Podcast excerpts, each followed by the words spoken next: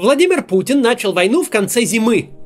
В начале весны он загнал на стадион Лужники толпу бюджетников, чтобы сообщить, что все идет по плану. А вчера наступило лето. Боевые действия в Украине идут четвертый месяц. Завтра настанет уже сотый их день. И за это время война стала частью нашей жизни. Линия фронта, бомбардировки, обстрелы, фильтрационные лагеря. Слова из какой-то совсем иной реальности стали просто темой ежедневных новостей – Немыслимые вещи творятся каждый день, и каждый день мы все больше к ним привыкаем. Чем дальше, тем больше кажется, что никакой довоенной жизни и не было никогда. Тем временем другая жизнь была. И всем нам неплохо бы помнить, что совершенно все происходящее сегодня не норма, не повседневность, а сумасшествие. Сумасшествие ежедневное, но обыденность не делает его лучше. Сегодня мы расскажем историю России какой она была до 24 февраля. Не для ностальгии по ушедшему, а чтобы осознать, нам есть куда вернуться. Мы не всегда были здесь.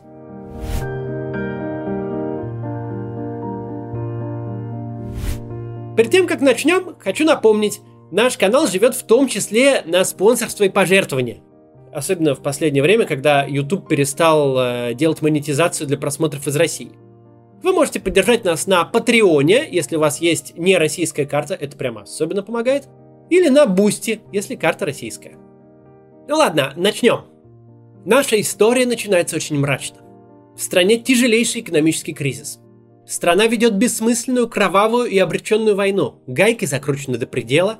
Вокруг серости мрак, и совершенно все по обе стороны океана уверены, что конца этому не будет никогда. Но я говорю не о 22 году, как может показаться. Мы начнем с 1985 -го. Придя к власти в 1985 году, новый генсек Михаил Горбачев обнаружил СССР в глубоком кризисе буквально во всех сферах жизни. Пытаясь справиться с этим кризисом, он объявил о начале перестройки. В политической части перестройка принесла с собой первые со времен учредительного собрания конкурентные и частично свободные выборы народных депутатов – а также гласность, которая начиналась как разрешение аккуратно критиковать решения партии и правительства, но очень быстро вылилась в практически неограниченную свободу слова. Конец 80-х, начало 90-х годов – время большой уличной активности. Впервые за очень долгое время люди стали выходить на митинги не по разнарядке парторганизации, не в поддержку Анджелы Дэвис и не против американской военщины. Нет, люди теперь выходили добровольно, желая выразить то, что важно лично для них. 4 февраля 90 года на улице Москвы вышло до полумиллиона человек. Они требовали отмены шестой статьи Конституции о направляющей и руководящей роли КПСС. Через месяц эта статья была отменена. В нашей стране возникла многопартийная система. А самый большой митинг состоялся 10 марта 91 года на Манежной площади прилегающих улицах. Там тогда собрались, по некоторым оценкам, миллион человек – Какие же были лозунги у собравшихся? Например, лозунги в поддержку Литвы. В январе того года советское правительство попыталось ввести войска в Вильнюс. В результате произошло столкновение с мирными жителями возле Вильнюсского телецентра. Началась стрельба. 15 человек погибли, несколько сотен получили ранения. Сегодня это может показаться невероятным, но вот буквально за 9 лет до прихода Путина к власти сотни тысяч человек выходили на улицы Москвы поддерживая стремление литовцев и других народов Советского Союза к независимости. Это были люди, рожденные и выросшие в СССР, никогда не видевшие иной жизни, воспитанные советскими педагогами по советским учебникам. Но откуда-то у них возникло понимание, что нельзя насильно удерживать желающие независимости республики, что нельзя отправлять танки и убивать людей ради решения политических задач. А дальше был август 91-го, когда москвичи не побоялись уже сами выйти против танков, окруживших Белый дом, и победили в трехдневном противостоянии с путчистами из ГКЧП, в состав которого входили на минуточку вице-президент, премьер-министр и руководители всех силовых ведомств. Как могло все это исчезнуть бесследно? Речь ведь не о событиях двухвековой давности, не о восстании декабристов – это происходило на глазах ныне живущих людей. Многие из них участвовали в защите демократии от военного переворота, строили баррикады и перекрывали улицы. Даже мы с мамой ходили смотреть на танк в то время. Правда, уже после, конечно, э, победы э, протестующих. То есть это, это происходило вот, вот недавно. Вот я лично видел это своими глазами. Период распада Советского Союза – это время падения железного занавеса. Одна за другой страны восточноевропейского социалистического лагеря выходили из-под контроля Москвы. Рухнула Берлинская стена, и Западная Германия, ФРГ, воссоединилась с Восточной ГДР. В воздухе пахло переменами. Об этом поет группа Scorpions в неофициальном гимне того времени песни Wind of Change. Музыканты написали ее в 1989 году, когда приехали в Москву чтобы выступить с концертом в переполненных Лужниках. Всего за несколько лет до этого такое событие невозможно было вообразить. Кстати, недавно Scorpions изменили текст песни, теперь она посвящена Украине. Ветер перемен для нашей страны уже не звучит. В то время Россия открывалась миру с небывалой скоростью. 31 января 1990 года открылся первый Макдональдс на Пушкинской площади.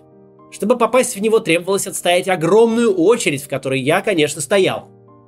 Приход Макдональдса стал огромным событием. Это не просто кафе, торгующее булками и котлетами. Это космический, по сравнению с советским общепитом, уровень сервиса, обслуживания, технологических процессов. Ничего подобного жители СССР еще никогда не видели. Но, что важно, Макдональдс ведь не привез сотрудников из Соединенных Штатов. Там в нем трудились точно такие же советские люди, как те, что стояли по другую сторону свободной кассы – Оказалось, что в Москве все это работает точно так же, как в Нью-Йорке, Париже или Лондоне. Макдональдс стал своеобразным зеркалом, заглянув в которое граждане Советского Союза увидели, что ничем не отличаются от жителей стран свободного мира. В 90-е годы Россия стала полноправным участником мирового сообщества. Борис Ельцин и другие российские руководители были желанными гостями любой конференции, а иностранные лидеры с удовольствием приезжали к нам. Путин очень любит военные парады каждый год на 9 мая гоняет технику по Красной площади, перекрывая пол Москвы. Но последние годы наблюдает за всем этим он либо один, либо в компании Александра Лукашенко. А вот далеко не полный список гостей парада Победы 9 мая 1995 года, первого после распада Союза. Генеральные секретари ООН и НАТО, президент Соединенных Штатов, премьер-министры Великобритании, Канады, президент Франции, премьер Израиля, канцлер Германии – тот день в Москву прибыли 56 глав государств.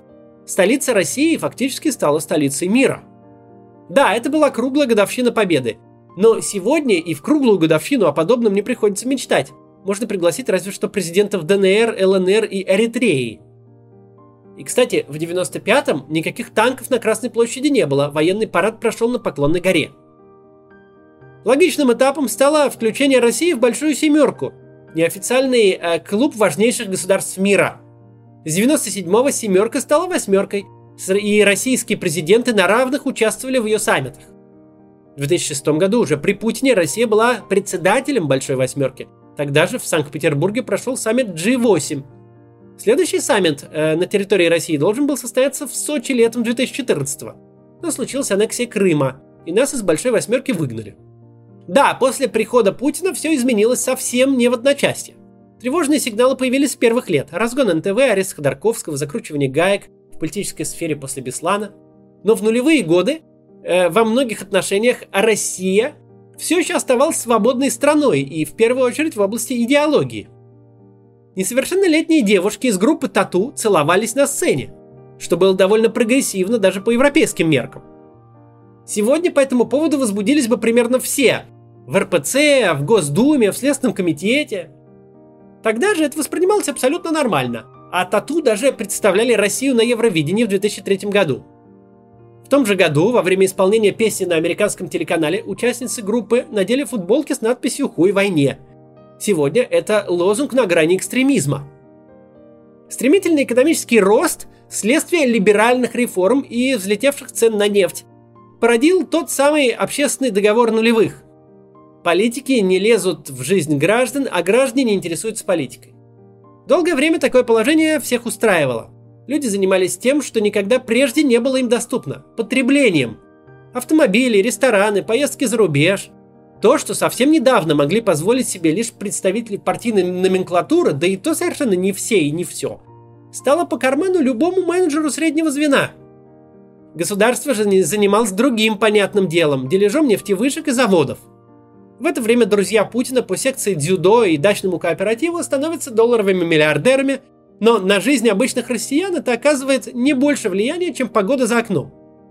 Благодаря такому положению расцветает российский IT-сектор.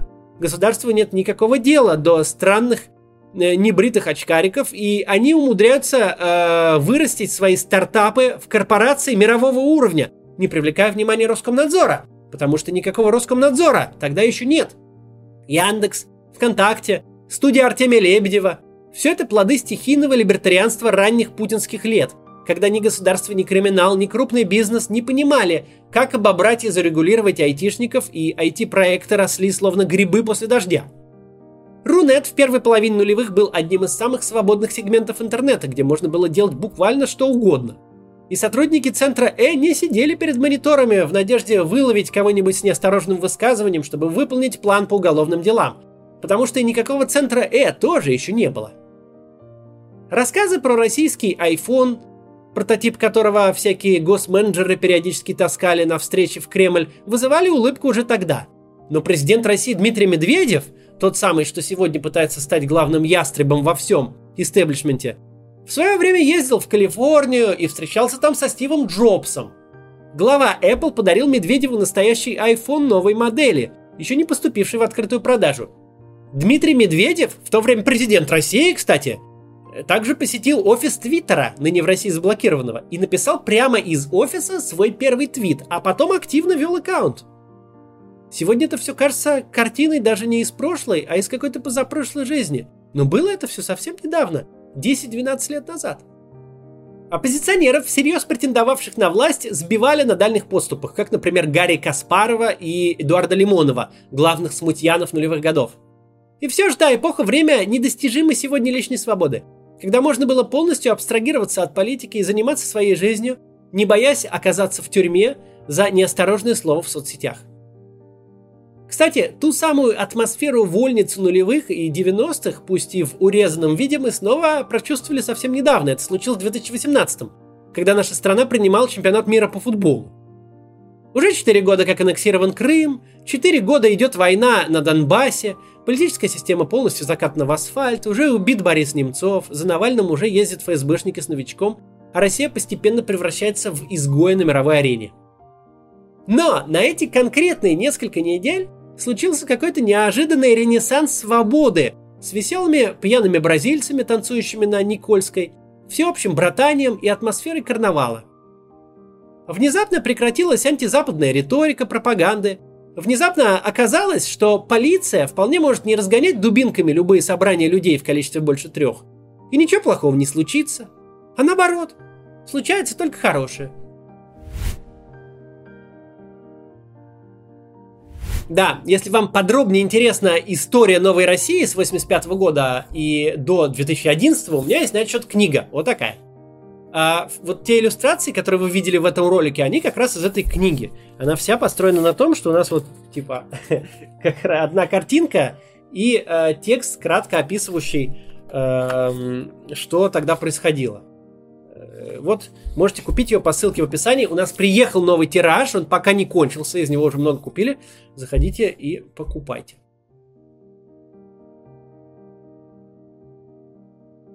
Нельзя сказать, что при взгляде назад становится хотя бы немного лучше.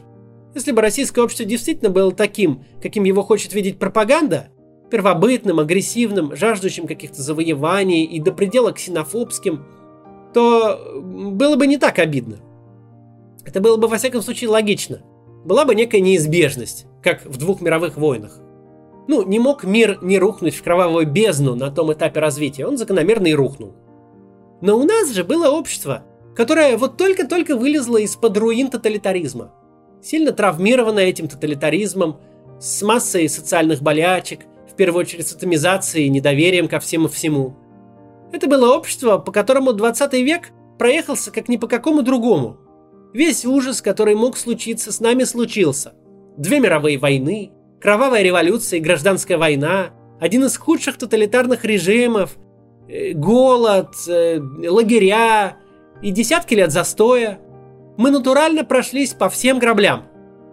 Но общество наше уже было открыто свободе, открыто миру, открыто новому. Оно стремительно вестернизировалось, перенимало западный образ жизни. Сначала через западное потребление, а следом через робкие попытки строительства гражданских институтов. Наше общество как никто заслужило наесться, пожить без мегапроектов, достаточно мы их строили, без захватов территорий, довольно за них полегло. Просто несколько десятков лет пожить без какого-то государственного безумия, вырастить хотя бы пару поколений, над которыми не висит нищета и смерть. Наше общество хотело именно этого. Оно жило в свое удовольствие. К большому сожалению, в процессе мы проглядели становление того режима, который все направит вспять, который пойдет поперек истории и вновь вернет на эту землю похоронки, милитаристскую пропаганду и нищету. Ничто не подталкивало путинский режим к тому, что он сотворил. Ничто его не подталкивало к тому конфликту с Украиной, который длится 8 лет ничто не понуждало развязывать войну, которая каждый день убивает Украину и убивает Россию. Не хотелось нам так тяжко усваивать этот урок, но приходится. Мы своими глазами видим, как из коррумпированной клептократии, которая тихо себе загнивает, вдруг рождается монстр. Мы своими глазами видим, как десятки лет общественного и экономического прогресса, работа десятков миллионов людей умножается на ноль одним идиотским решением – как история поворачивается совсем не туда, куда должна была пойти, без всяких на то фундаментальных причин. Сколь бы горько не было смотреть назад, нужно помнить норму, чтобы знать, к чему вернуться. До завтра.